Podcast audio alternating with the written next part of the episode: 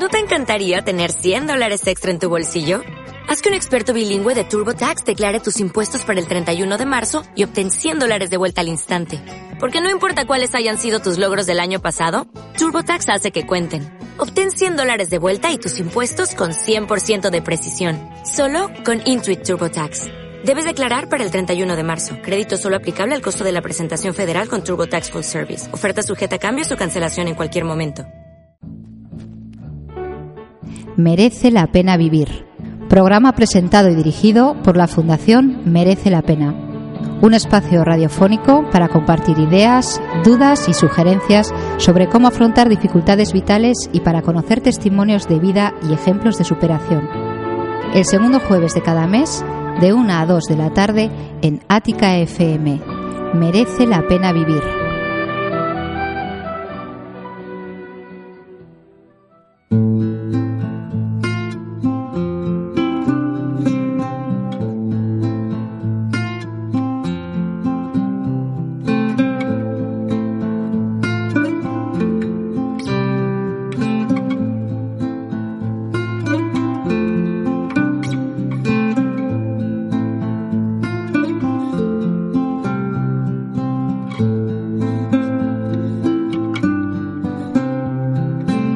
Siete los minutos que pasamos sobre la una del mediodía en el día de hoy, jueves 15 de noviembre del 2018. Preciso instante en el que te damos la bienvenida a una nueva edición de Merece la Pena Vivir. Un programa mensual presentado y dirigido por la Fundación Merece la Pena, el cual puedes disfrutar, si no me confundo, el segundo jueves de cada mes. Aquí, como no, en Ática FM, en Ática Solidaridad. Bueno, y deseando que nos permitas acompañarte en directo hasta las 2 de la tarde. Recibe un cordial saludo si te encuentras sintonizando la FM en Pamplona, más concretamente el dial 106.4. Saludos también si nos estás escuchando sintonizando ese mismo dial en Huesca o nos estás escuchando en directo a través de internet. Recuerdas que, recuerda que puedes romper la línea de la distancia y escucharnos a través de internet cuando quieras en aticafm.com o a través de la aplicación para teléfonos y tablets de Atica FM, la cual puedes conseguir totalmente gratis, así que si no la tienes, pues te invito a que la descargues. Un saludo también si nos estás escuchando a través de los podcasts, los programas que una vez emitidos subimos a internet para que tú los puedas escuchar cuando quieras. Puedes acceder a ellos a través de aticafm.com o a través de las redes sociales, bien de la Fundación Merece la Pena o de Atica FM. Bueno, y un saludo también si nos estás viendo, eh, aparte de escucharnos a través de Facebook. ¿eh? Nos puedes seguir en directo a través de Facebook Live en las páginas de, mm, de Atica FM y si no me equivoco también de Fundación Merece la Pena. No sé si lo han compartido, me confirman que sí. Así que ya sabes, entra en Facebook y nos buscas para acompañarnos también visualmente en directo. Además, ahora mismo yo me echaré para atrás para que se pueda ver a nuestras guapas presentadoras a las que vamos a pasar a saludar ya mismo. Por un lado tenemos a la culpable de que merece la pena sea una realidad. Ella es Ana Artazco. Muy buenas, Ana. Hola, buenos días. Muchas gracias. Sí, qué ganas de tenerte por aquí en la radio. Muchas gracias. En el fondo te quiero mucho. Oh. Love is in the air. Bueno, tenemos también eh, a nuestra querida María Luisa. Muy buenas, María Luisa. Muy buenos días a todos. Un placer estar aquí de nuevo en Atica FM. Bueno, y como siempre, mmm, os lo montáis muy bien porque, porque siempre traéis muy buena compañía aquí a, al estudio. Ya tenemos junto a nosotros a varios invitados y yo y seguro que mucha de la gente que nos sigue ahora mismo en directo pues está deseando saber quiénes son y de qué vais a hablar. Así que os cedo el testigo, compañeras. Muchísimas gracias, Fernando. Pues como siempre, un placer estar aquí de nuevo en Ática FM y estar aquí con una compañía tan apasionante y en este programa que es de destinado a la resiliencia precisamente. Y hoy vamos a abordar eh, un tema que tiene mucho que ver con este valor de la resiliencia, la capacidad de afrontar con optimismo las dificultades de la vida o los cambios en la vida o las circunstancias adversas que a veces nos pone la vida o no adversas o las circunstancias diferentes y enriquecedoras que nos trae la vida. ¿De acuerdo? Pues hoy vamos a hablar de eh, resiliencia y tercera edad, la resiliencia en la tercera edad. Y tenemos a unos invitados de lujo. empezaremos por presentar a eh, Beatriz Martínez Buldiain, está aquí a mi izquierda, psicopedagoga, a la que yo en, hace años di clases en la universidad, ¿recuerdas? ha trabajado como orientadora profesional, docente, en el ámbito de los recursos humanos y el desarrollo personal. Ha promovido y colaborado en diferentes proyectos en temas relacionados con la integración social, la educación y dirigidos también a distintos colectivos, incluidos el de la tercera edad, tema sobre el que hablaremos hoy. Gracias, Beatriz, por estar aquí. Gracias a vosotros. A su derecha tenemos a Ana Irujo Andueza. Eh, es doctora en Ciencias de la Salud, es enfermera, ha sido enfermera, profesora de la universidad, diferentes asignaturas, entre ellas geriatría, es antropóloga y recientemente, muy recientemente, jubilada. Así que hoy nos vas a hablar un poquito de esta experiencia, de, esta, de este cambio, de esta realidad que tú has vivido, desde tu perspectiva y desde también la perspectiva de una mujer eh, pues, que ha trabajado también eh, con temas relacionados con geriatría y con muchas personas. Y tienes una perspectiva también muy amplia en este sentido. Muchas gracias, Ana, por estar aquí. Muchísimas gracias a vosotros. Encantados.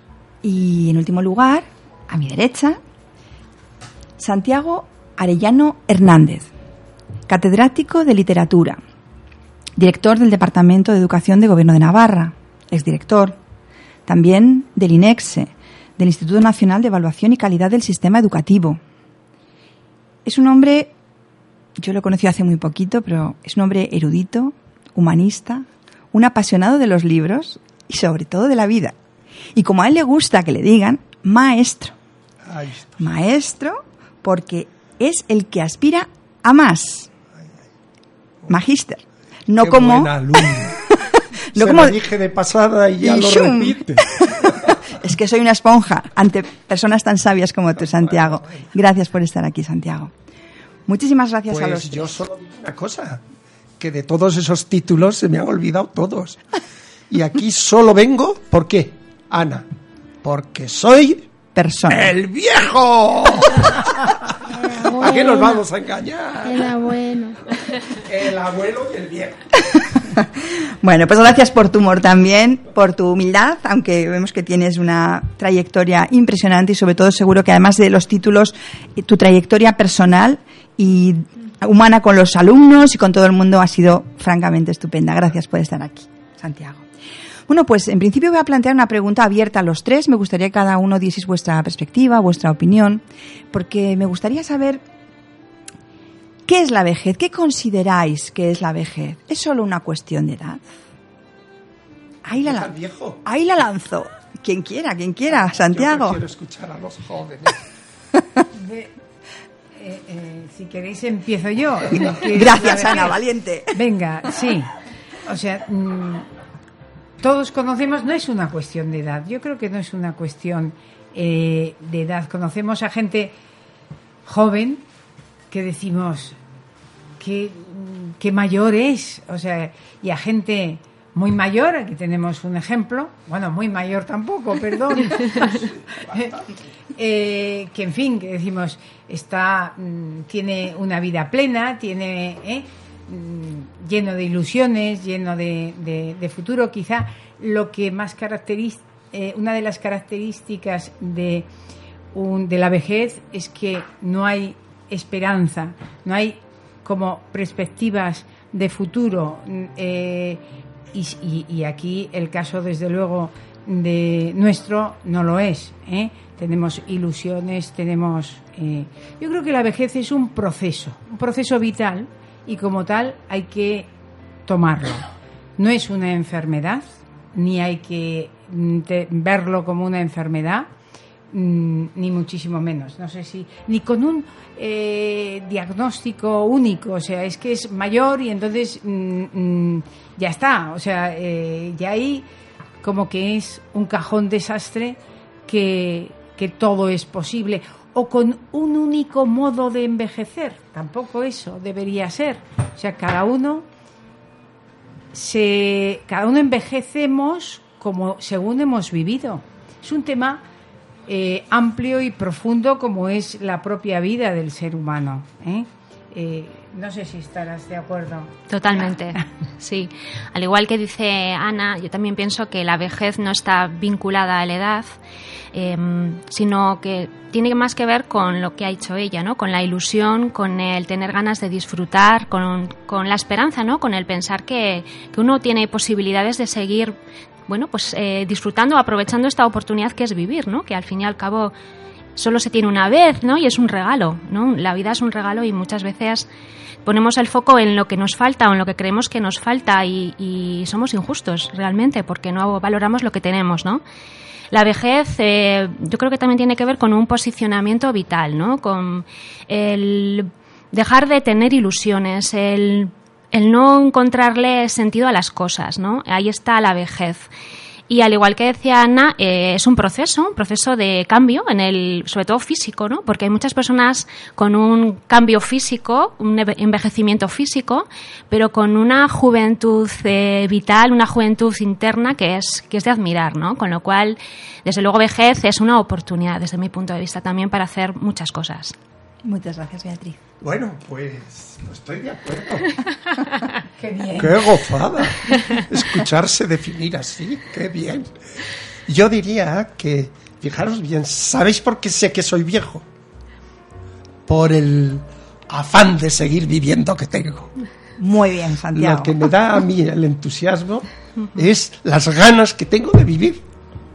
Y ahora, mientras hablabais, es curioso, la deformación profesional me ha venido al cogote un soneto de Jorge Guillén que le hicieron esta misma pregunta. ¿Cuál es tu edad, Jorge Guillén? Y él contestó con cifras, se la expresa. Qué bonito. Como una compañía fulano, zutano y compañía. Y entonces dice, sed de mi edad. Fijaos qué verso más bonito. Por el dorado rayo que esta tarde me ilumina por mi fuerza de fervor, mi afán me maduro. Y el soneto, que es una preciosidad, va recorriendo, termina diciendo, y ahí está el viejo. Ahí es donde está la plenitud. ¿Sabéis cuál es? Es ya bella en la rosa hasta la espina. En el momento en que eres capaz de ver que hasta la rosa oh, la rosa toda de la juventud, maravillosa rosa. No, no, no. Aguda espina dorada, ¿quién te volviera a sentir en el corazón clavada? Este es el tema. y esta es lo que habéis dicho yo en un poeta y vosotros con, la, con las palabras que habéis utilizado. Así que Me emociona, Santiago. Es de verdad cómo vives esta, tu edad y cómo vives la literatura y cómo vives la vida. Es de verdad para emocionar. Espero que a todos los oyentes os llegue esta energía que hay en este plató y con estas personas tan fantásticas. Ana, ¿quieres preguntar? Bueno, vamos primero a preguntarme a Beatriz. Después contar Beatriz con tu gran experiencia y sabiduría que no eres buena, pero eres una persona maravillosa. Mil gracias. ¿Tú qué crees que buscan y desean las personas mayores? Bueno, tengo la respuesta clarísima, porque además estoy trabajando actualmente en, varios proyectos con mayores y creo que el key de la cuestión es trabajar la soledad, fundamentalmente. Cuando hablamos de calidad de vida en las personas, en, en todas las edades, bueno, pues cada uno puede tener un concepto, ¿no? Que entra dentro de, de eso lo que podemos denominar calidad, pero de verdad el kit de la cuestión es eh, el sentirse acompañado. Yo creo que es fundamental en todas las edades y más en la tercera edad, ¿no?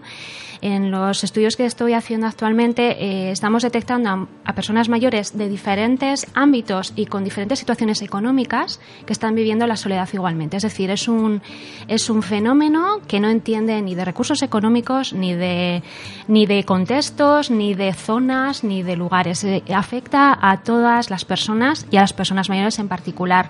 Y yo creo que el no trabajar la soledad, el, vivirla, hace que el deterioro sí que sea mucho mayor y que ya el, camino del envejecimiento se agudice.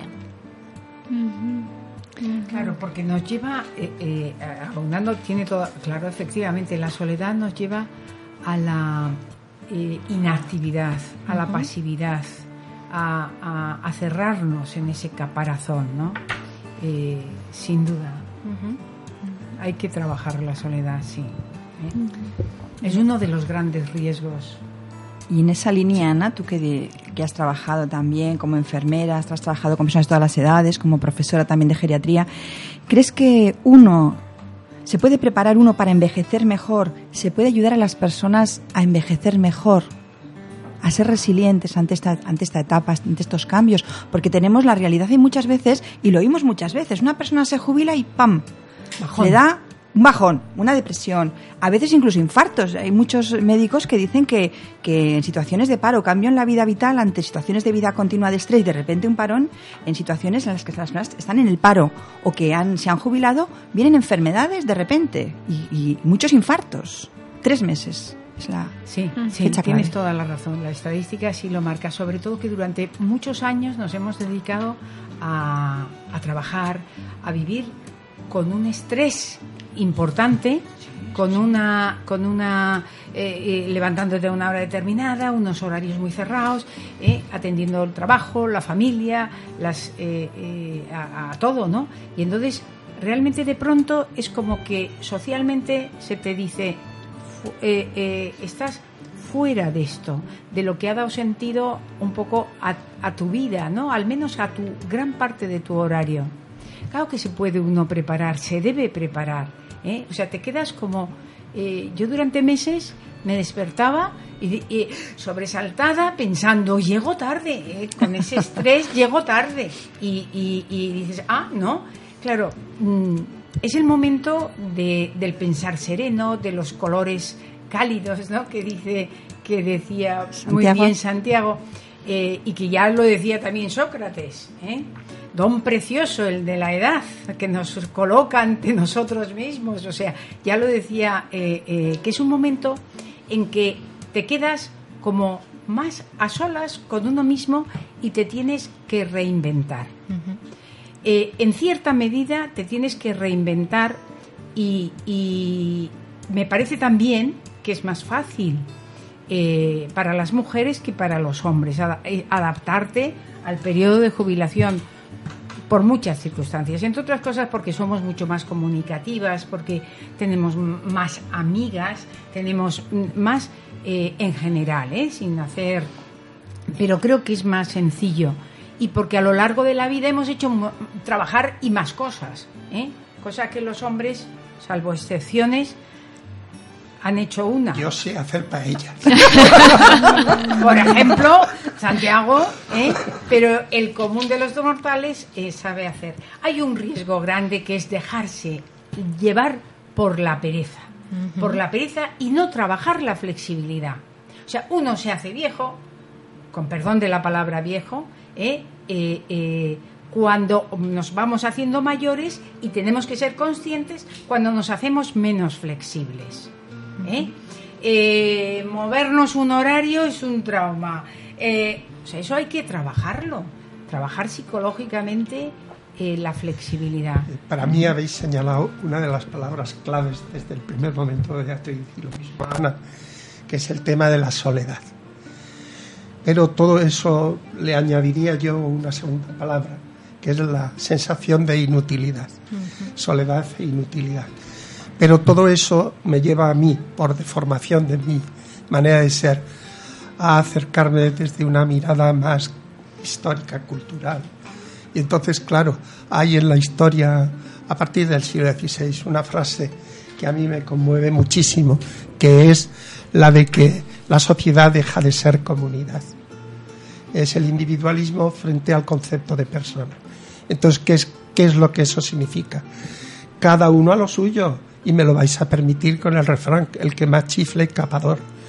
Está claro que en una sociedad que es comunidad, está definido, por ejemplo, en las partidas de Alfonso X el Sabio, que el ayuntamiento es el agrupamiento de mayores, medianos y pequeños para entre todos conseguir el bien común pero a partir de un momento de la historia se rompe esa conciencia de sociedad y cada uno va a medrar como pueda. A partir de ese momento, la fuerza sustituye a otro tipo de valores y el que puede es el que hace que sea pues el capador de la tribu. Y entonces en ese sentido el viejo queda arrinconado. Mirad qué cosa. Puedo seguir diciendo. Hay una palabra que a mí me, me da mucho sentido.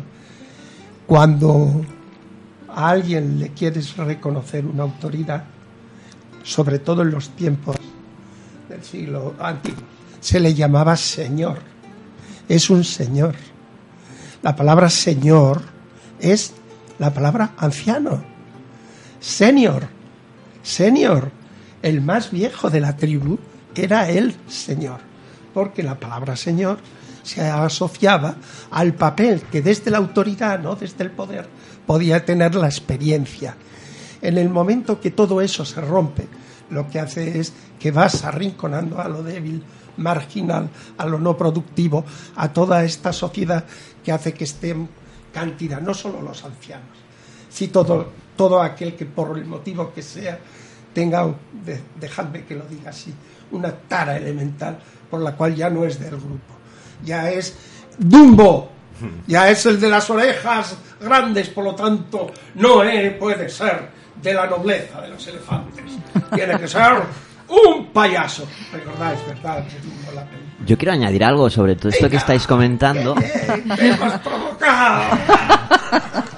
Bueno, y esas connotaciones históricas que, que, has dado, ¿no? Y eso de dejar de, ese comentario, dejar de ser productivo, si lo intentamos entender en el día de hoy, hoy, 15 eh, de noviembre del 2018, en torno a cómo está configurada la sociedad, eh, somos una sociedad que, que vive en torno al capital, ¿no? Eh, todo, todo tiene, todo se compra, todo se vende, todo se produce. Eh, y llega el momento en el que, bueno, pues eh, el sistema dice tú ya no eres productivo y no es porque realmente la persona no sea productiva, sino porque el sistema lo interpreta así, ¿no? Y te obligan, te obligan a, apartarte y has pasado de esa, de esa presión que tenemos hoy todos que, que, bueno, eh, actualmente pues es muy fácil ser em, esclavo y verdugo de uno mismo, ¿no? Eh, auto autoimpulsándose a ser más productivo, a aprovechar al máximo, a, optimizar todo. Y en el momento en ese, en el que esa presión desaparece, se transforma en una presión destructiva en una, en una depresión, por lo que es importante, como habéis comentado también, el reinventarse, ¿no? El, saber encontrar tu lugar en esa nueva situación que forzosamente pues te, han planteado. No tú la has buscado, sino te han empujado a, a buscarte, a, reinventarte. Momo, acabas de decirlo. Así. ¿Recordáis el Momo de Michelende? Los hombres que buscan el tiempo y hay que acumular tiempo a costa del vivir y de la vida indirectamente lo has planteado. Bueno, yo, yo lo veo así. yo también, también, totalmente. Mira, eh, perdona. claro, también, también entra, entra ahora, eh, eh, bueno, los tiempos cambian y evidentemente, y hoy una herramienta, hoy una herramienta de producción es la misma que hace 30 años. Antes el cuerpo era realmente la, la herramienta que se tenía que optimizar para ser productivo. Y hoy, en cambio, parece que eso da paso a las emociones, no al pensamiento sino a la emoción. ¿no? es un mundo de información tan rápido que no da tiempo al sentimiento, a esa racionalidad que, hace eh, que, pongas, eh, pues bueno, un sentido a, lo que a lo que te mueve por dentro. Es la emoción, es el chispazo, el momento, el que sientes en ese momento eh, con este acto. ¿no? Nos movemos así. Yo tengo una deformación profesional por culpa de mis lecturas. Y entonces, hay dos gritos que marcan la soledad que estamos describiendo.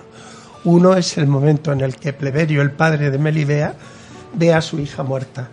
Y cuando la tiene muerta abajo, él echa un gran panegírico y de pronto dice, es el hombre más rico de su tiempo. Pleberio tiene todos los negocios que os podáis imaginar y más. Se le muere la hija y se da cuenta que todo eso no le sirve para nada.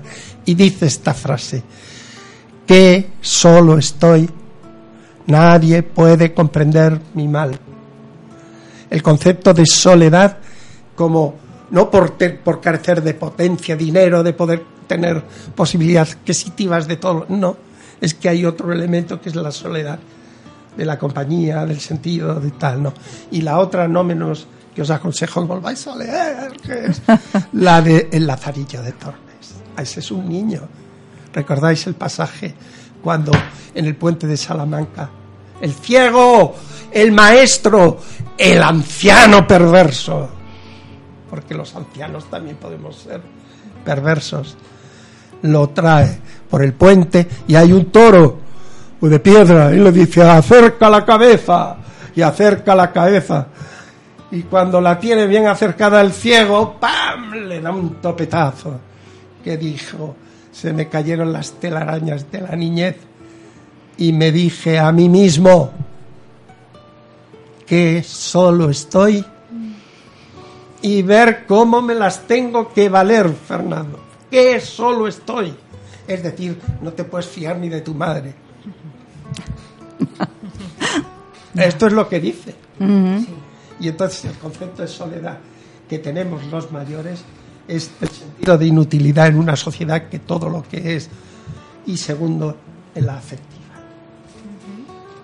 Hay una anécdota que me impresionó el otro día. Hay una anécdota que me impresionó muchísimo. Contaba un señor por uno de estos medios que le sorprendió que al entrar en una de las residencias de ancianos, y perfectamente atendidos por confort, dinero y tal, cuando entró en la sala donde estaban, todos dirigían la, la cabeza, estaban mirando a ver quién entraba por la puerta. Y entonces le preguntó al que estaba de cuidado, ¿y por qué han hecho eso todos a la vez? Dice, porque la ilusión de todo el día es saber si hoy me puede venir o mi hijo, o mi hija, o mi amigo. Es decir, la soledad es compartir, no solo es la inutilidad, que es grave. Y por eso el remedio es sentirte con unas ganas de vivir que aplastan cualquier tristeza, aunque tosas. Claro, y, y tener a- claro, claro. O sea, que a ver, lo que estamos diciendo en realidad es que hay que tener eh, eh, el corazón abierto, sí, que es una cuestión también de amor, de, de- de- de convivencia, de estar al lado, de empatía, de, de amor, eh, ¿no? Por parte de la propia persona mayor, ¿eh? que siga eh, teniendo sentido su vida dándose a los demás, porque no convivir es no vivir, o sea, ¿no? y, y, y también que haya una reciprocidad hacia esa persona mayor. Yo pienso que grande, gran parte de los problemas del- de la persona mayor es mm, tener a alguien al lado. ¿Te parece? O, Totalmente. En la línea de lo que ha comentado Fernando, eh, efectivamente estamos dentro de un sistema que nos ha marcado una serie de pautas, ¿no? Como puede ser el llegar a una jubilación y que parece que ya es el final de, de- de la utilidad que dice Santiago, ¿no? O el de ser productivo y eso ya es el para algunas personas un bueno, pues un cambio de, de- rumbo absoluto, ¿no? Y- o pérdida del rumbo también a la vez. Pero yo también creo que estamos actualmente en un momento en el que hay mucha conciencia y que se puede prevenir ese momento de alguna manera. Uno puede trabajar eh, la llegada de esa nueva etapa, ¿no? Porque al fin y al cabo eh, es una etapa muy larga, pues podemos estar hablando de 30 años de nuestra vida, que es un tercio de muchas vidas, es una barbaridad. Y prevenir de alguna manera pues eh, situaciones que creamos que puedan afectarnos, ¿no? Y el tema de la crear, mantener y cuidar nuestra red de amistades. Por supuesto, la familia, si podemos disponer y cuidarla, evidentemente. Eh, las redes vecinales, todo, todo esto que quizá hemos perdido por esta rapidez del- de la vida que llevamos, pero tenemos que ser conscientes que es la clave, que es la piedra angular que nos va a hacer mantenernos en la vida, por decirlo de alguna manera. También creo, ahora me viene a la cabeza de que también eh, los jóvenes tienen, tienen culpa, ¿no? Antes, eh, a, una, a cualquier persona mayor ya de por sí se le infundía un, un respeto que, que ahora quizás cuesta encontrar, ¿no? Y, y eso también hace, pues los, los jóvenes inconscientemente de esa manera también están impulsando a esa soledad encontrada. Yo creo que hay de todo, que no se puede generalizar. Sí que es verdad que la sociedad en general eh, lanza mensajes eh, de lucha contra el envejecimiento, digámoslo así, hay que mantenerse joven, fuerte y espectacular, ¿no? Todo el tiempo posible, pero también te encuentras con gente joven que está haciendo voluntariado, que ya tiene una sensibilidad por determinados colectivos y hay que ser justo también. Yo creo que, que hay que poner en valor también a todas las personas que, que ya están a día de hoy colaborando y que están preocupadas por todo lo que va a venir. Hay muchísimas entidades, yo estoy trabajando con ellas con una sensibilidad y un compromiso enorme para eh, hacer eh, eh, valer o poner en valor toda la contribución que las personas mayores eh, tienen hoy, hoy en día ¿no? en la sociedad y que tienen que, que, hay que darles el valor que tienen ¿no? y reconocérselo. Y hay personas y entidades que están trabajando en ello y yo creo que es, sería estupendo que se viera más todo lo que se está haciendo, ¿no? porque al final funcionamos con estereotipos o con prejuicios y, a veces nos quedamos solamente con una idea, pero hay muchas más cosas y muchas veces no somos conscientes o no sabemos que se están haciendo. Pues sí, y, y, y lo guay que es ser consciente de que con esa persona que, que puedes estar hablando, eh, a ver, sabe mucho más de la vida que, ti, que tú, porque para cuando tú naciste, él ya había ido, había vuelto, había regresado, se había caído, se había levantado y, y te puede aportar unos conocimientos Por también que a súper contar valiosos. dos anécdotas personales mías. ¿eh? Me emociona cuando primero te quedas un poquito parado cuando se te acerca un joven en la Villa Besa, nuestras Villavesas, y te dice, por favor, siéntese usted. Y dices, uy, qué viejo soy. Pero te emociona ver que hay jóvenes que son capaces de darse cuenta y te ceden su siete. Y eso me emociona mucho, porque me parece que es un valor humano extraordinario. Pero la anécdota más terrible que me pasó fue conduciendo mi coche hacia Andalucía, en una rotonda al salir hacia Madrid. Un chaval que iba con otro grupo de jóvenes en el coche estaba impaciente y al ver que yo iba a mi ritmo y mirando por todas las esquinas a ver si me equivocaba o no, pasa a toda velocidad porque le había obstaculizado. Y oigo por la ventanilla que me dice, viejo asqueroso y tonto. Y yo dije entre mí, bueno, a tonto tú sin examen. Y dice, ya viejo, me parece que no vas a llegar. ¿Te das cuenta? Dije, ah, pues es la vida. Pero me consolé cuando dije, a tontos sin pruebas. Muy buena, muy buena observación, Santiago. Pues ahora vamos a hacer un pequeño descanso, un mini descanso con una canción que nos ha elegido hoy Ana, que le encanta de Celtas Cortos, que se titula La senda del tiempo y que nos viene fenomenal para este tema de hoy. Tercera edad y resiliencia.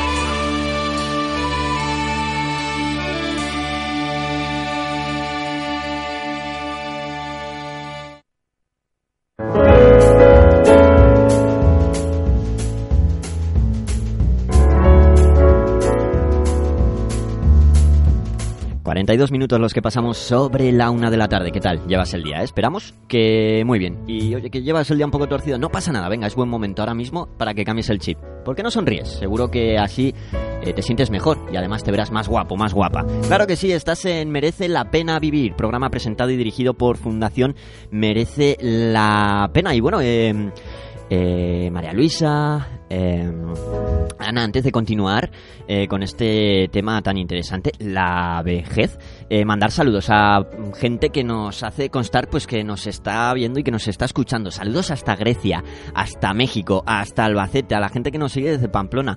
Bueno, oye, qué, qué, qué internacionalidad tenemos hoy, ¿eh? Bueno, bueno, hoy estamos a tope, ¿eh? Cuadrilla, estamos aquí que lo arrasamos todo. Muy bien.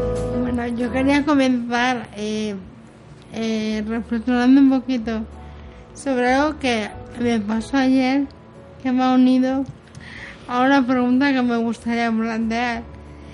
Estamos aquí hablando, perdonad que, que subrayé el tema de aprender a envejecer con resiliencia. Digo aprender a envejecer porque es algo que desde la infancia, bueno, todo ser humano tiene que aprender. Yo tengo ahora 39 años y como muchos de los que sabéis aquí, ya me he jubilado.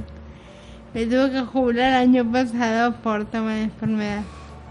Entonces, sí, yo me he jubilado, pero no tengo nietos. Es decir, que, que la jubilación está claro que el, el envejecer no solamente envejece una persona por una edad cronológica, que muy bien lo habéis dicho ya. Y quería, eh, ayer, cuando, ayer mismo, por la tarde, se celebró el 25 aniversario de un centro donde trabajaba yo, del Departamento de Educación. Y allá estamos muchos educadores, profesionales del ámbito educativo, muchos de ellos ya jubilados, otros a las fuerzas de la jubilación. Y de repente, bueno, bueno, gente que sabía que me iba a jubilar, se acercaba a mí a dejarme la enhorabuena y a decirme, yo puedo estar feliz porque puedes hacer lo que te dé la gana. Me gustaría, eh, Santiago, comenzar a preguntarte a ti. No por nada, no es que soy más viejo y hay que respetar. No es que haya preferencias, ¿verdad, Ana? ¿Seguro? No son preferencias, es porque así digo yo la tontería y las demás lo corrigen. ¿Ves qué bien? nietos, ¿Qué miedos tiene una persona por llegar a envejecer? Miedos. Pues el que puede parecer más peligroso, más obsesivo, es el, el de- el punto final, el de la muerte. Pero una de las claves de aprender a vivir con locura es saber que tienes que acabar, que tiene fecha de caducidad. Pero no para aterrorizarte, sino para saber que el tiempo es vida, no oro, no oro, tiempo es vida. Cada instante tiene un valor de eternidad, digo yo. Cada instante, cada cosa que hagas, saber vivir cada instante con ilusión es una maravilla. 74 años, tú has dicho 39, yo tengo 74. No sé los que viviré o no viviré. Para mí sé que morir solo es morir, morir se acaba. Pero vivir es ir gozándote en cada instante. Mira, hay una palabra que me encanta. ¿Sabes cuál es? Presente. No pasado ni futuro, sino presente. Pero ¿sabes por qué me gusta presente? Porque el castellano utiliza esa palabra para significar regalo. Le ha hecho un presente, le ha dado un presente, le ha dado un regalo. Cada instante, cada mañana, cada momento, si al abrir dices, ¡Oh, otro día para ver! Al venir, he visto unos árboles, Ana, con todo el rojizo amarillento, espléndido. Maravilloso, eso no nos lo podemos perder. Eso es gratis. Y es una gozada. Mira cómo envejecen los árboles. Lo más bonito que he oído yo en poesía fue, el otoño es la plenitud de la hermosura. Y dice, la primavera no es más que el aviso de que ha de llegar el otoño. Anunciando que es simplemente una escuela de preparación de la belleza. Y cuando va a salir a ti una tarde de esta iros, o no hace falta, yo abuelete ya, voy por la vuelta al castillo y me fijo en todos los árboles. Y un día viene uno y otro día viene otro y voy asombrado. Esto es para mí la resiliencia. No temer si mañana estaré o no. Espero irme con paz, ¿no? tranquilamente y ya está, habremos cumplido. Pero no solo por gozar, sino por servir. A mí eh, un acto como el que estoy haciendo aquí me llena tanto como contemplar un árbol. ¿Por qué? Porque me hace decir a los demás, ánimo, que vale la pena seguir. Cuanto más aprendas, mejor servirás. Si es con las manos, con las manos. Si es con la inteligencia, con la inteligencia. Siempre al servicio de los demás. Lo que más me repugna es el individualismo egocéntrico y egoísta. No lo soporto. Me pone malo. Me pone malo. Mi padre decía de mí una frase, perdonad que la recuerde. Les decía a mis hermanos, cuando vayáis a Pamplona, no, si no os acordáis cuál es el piso en el que vive, no os preocupéis. Ved el timbre que esté más desgastado. Porque en mi casa venía todo el mundo. Pues como debe ser. Y no hay nada. No, pues. Qué bonito, eh, Santiago. Y así es, así es. Es verdad que veníamos en el coche, lo traía y venía fijándose en los árboles, ¿eh?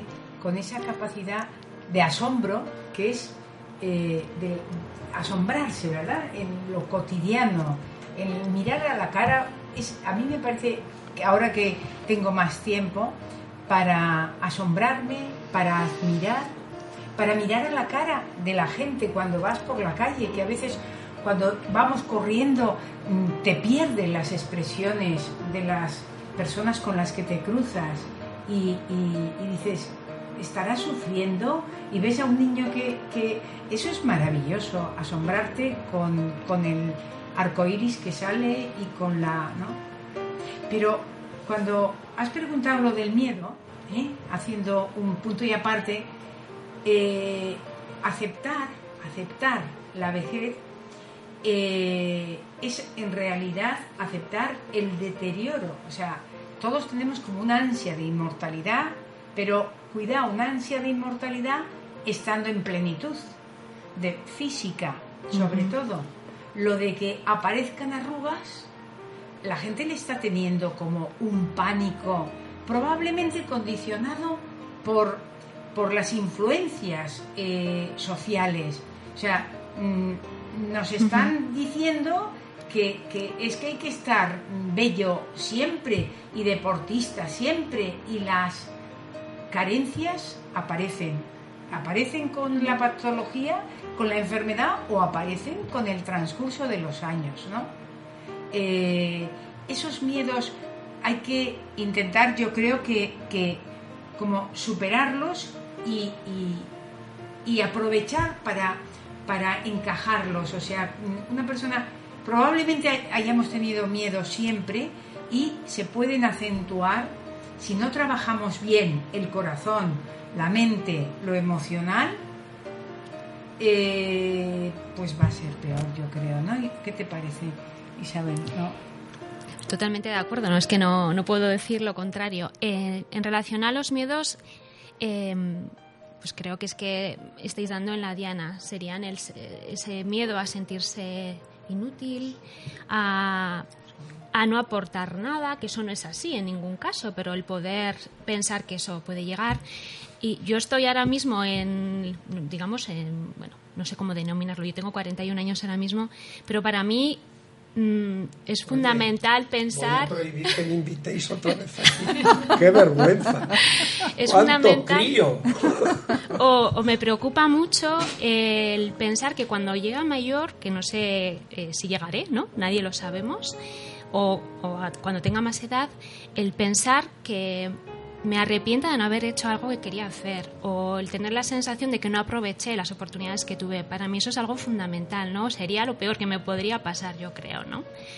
El haber perdido el tiempo en cosas que realmente no, no son importantes. ¿no? Y por eso yo creo que es impor- importante o es relevante reflexionar y, pensar, ¿no? Y sobre todo cuando, bueno, pues cuando todavía tienes posibilidades de eh, priorizar lo que, lo que es fundamental en la vida y, y- darle el espacio y el tiempo que, se merecen, ¿no? Para no llegar luego a poder tener esa, esa sensación de no haber apro- aprovechado esa oportunidad que es vivir, ¿no?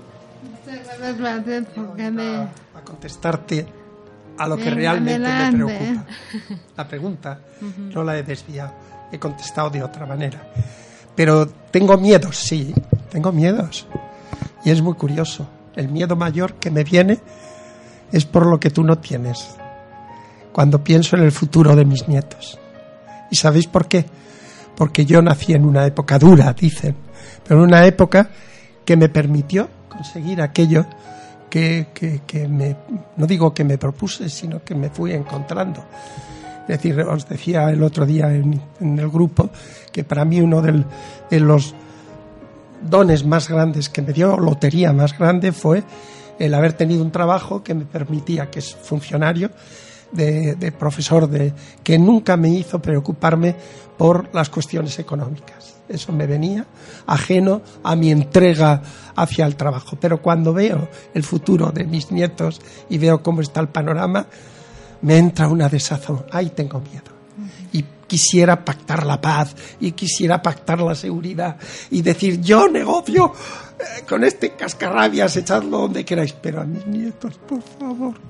Y con mis nietos ha dado una generación de gente. Bueno, si me, si me permitís un momento, vamos a aprovechar también que Beatriz está participando en un proyecto que es el de Proyecto Ciudades Amigables, eh, que está organizada eh, por la Organización Mundial de la Salud a través del Protocolo de Vancouver, que es una metodología específica para estudiar en las ciudades qué necesitan los mayores, qué reclaman y qué pueden aportar. Me parece interesantísimo que nos cuentes un poco este reflejo de este estudio aquí en, en Navarra, en Pamplona. Vale, perfecto. Em, dentro de, este, de esta red de ciudades amigables con las personas mayores, que la promueve la OMS y, y en España el IMSERSO, hay ciudades tan variopintas como Nueva York, como puede ser Madrid, como puede ser Pamplona o localidades como Vidaurreta. Es decir, que es una variedad inmensa y lo que pretende es adecuar las ciudades de tal manera que las personas mayores, mayores tengan un envejecimiento activo, ¿no? una calidad de vida y, y sigan participando en la vida social. ¿no? Entonces, para eso pues, se, se, analizan las ciudades desde diferentes ópticas y sobre todo se hacen procesos participativos donde las propias personas mayores se exponen cómo ven ellos su ciudad y cómo creen que debería adecuarse para tener esa calidad de vida de la mejor manera posible, aunque el concepto de calidad de vida es, es muy ambiguo, ¿no? cada uno tiene uno. Pero bueno, hay unos, unos marcadores por decirlo de alguna manera, que se analizan, se analizan diferentes eh, ámbitos, ¿no? Como pueden ser los espacios al aire libre, eh, el transporte, la vivienda, la comunicación, el respeto, la salud y los cuidados, la participación. Entonces se analizan todos esos ámbitos y se ven qué áreas de mejora se pueden eh, establecer y a partir de ahí elaborar un plan de acción. Bueno, pues en, en estos procesos en los que he participado, bueno, para mí lo primero que me ha sorprendido ha sido las ganas de hacer, de aportar y de vivir de las personas que han participado. Y han participado en el último que estuve más de 100 personas y era vitalidad pura. Sí que es verdad que quien participa es el que tiene más posibilidades de poder participar, eso es cierto, ¿no? Es decir, personas con ciertas limitaciones, algunas había, pero eran las menos, eso es una realidad. Y otra realidad es que dentro de esa etiqueta de persona mayor estamos hablando de personas y de, y de grupos muy diversos y con unas necesidades y unas expectativas totalmente diferentes. Y claro, las, ciudades del futuro tienen que dar respuesta a esas eh, diferentes eh, necesidades, ¿no? Pero bueno, lo primero que a mí me ha sorprendido y, me ha admirado y por eso creo que se puede hacer mucho y que ya se está haciendo mucho, es ver todo lo que quieren dar, aportar y, construir, ¿no? Y bueno, pues dentro de las muchas demandas que han salido es la de poner en valor la figura de la persona mayor, la de revertir a la sociedad todo lo que ellos tienen para dar, ¿no? El, el, el seguir contribuyendo y que se reconozca que pueden seguir contribuyendo. El, el tema de la soledad es, es vital, ¿no? Todo el mundo lo ve que es fundamental trabajarlo y hacer prevención. Y para eso, pues establecer lo que he comentado antes, todo tipo de redes, redes que te conecten con la vida, ¿no? que te conecten con, con las personas, porque al fin y al cabo las personas somos sociales y crecemos con los demás. ¿no?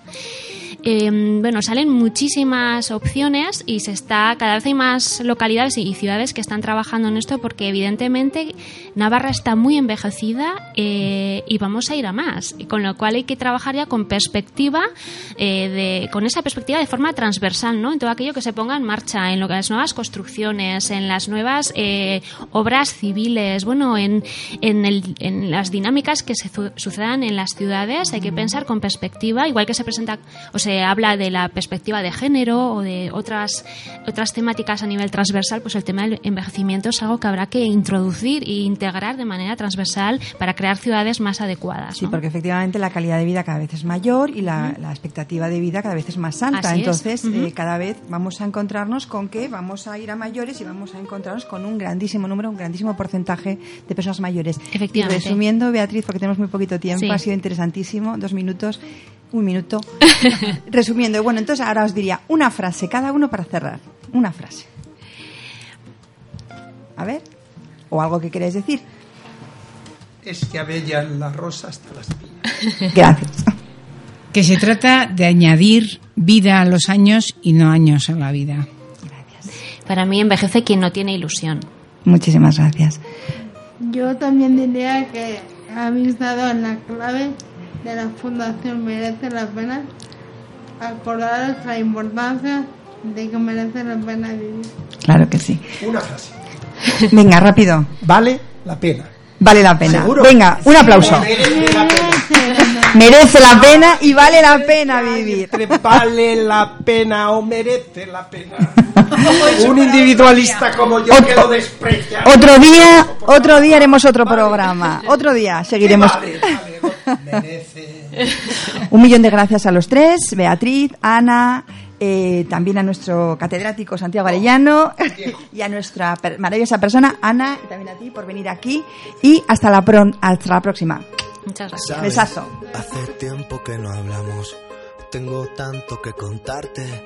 Ha pasado algo importante. Puse el contador a cero. Sabes, fue como una ola gigante, arrasó con todo y me dejó desnuda frente al mar. Pero sabes, sé bien que es vivir, no hay tiempo para odiar a nadie, ahora se ¿No te encantaría tener 100 dólares extra en tu bolsillo? Haz que un experto bilingüe de TurboTax declare tus impuestos para el 31 de marzo y obtén 100 dólares de vuelta al instante. Porque no importa cuáles hayan sido tus logros del año pasado, TurboTax hace que cuenten. Obtén 100 dólares de vuelta y tus impuestos con 100% de precisión. Solo con Intuit TurboTax. Debes declarar para el 31 de marzo. Crédito solo aplicable al costo de la presentación federal con TurboTax Full Service. Oferta sujeta a cambios o cancelación en cualquier momento.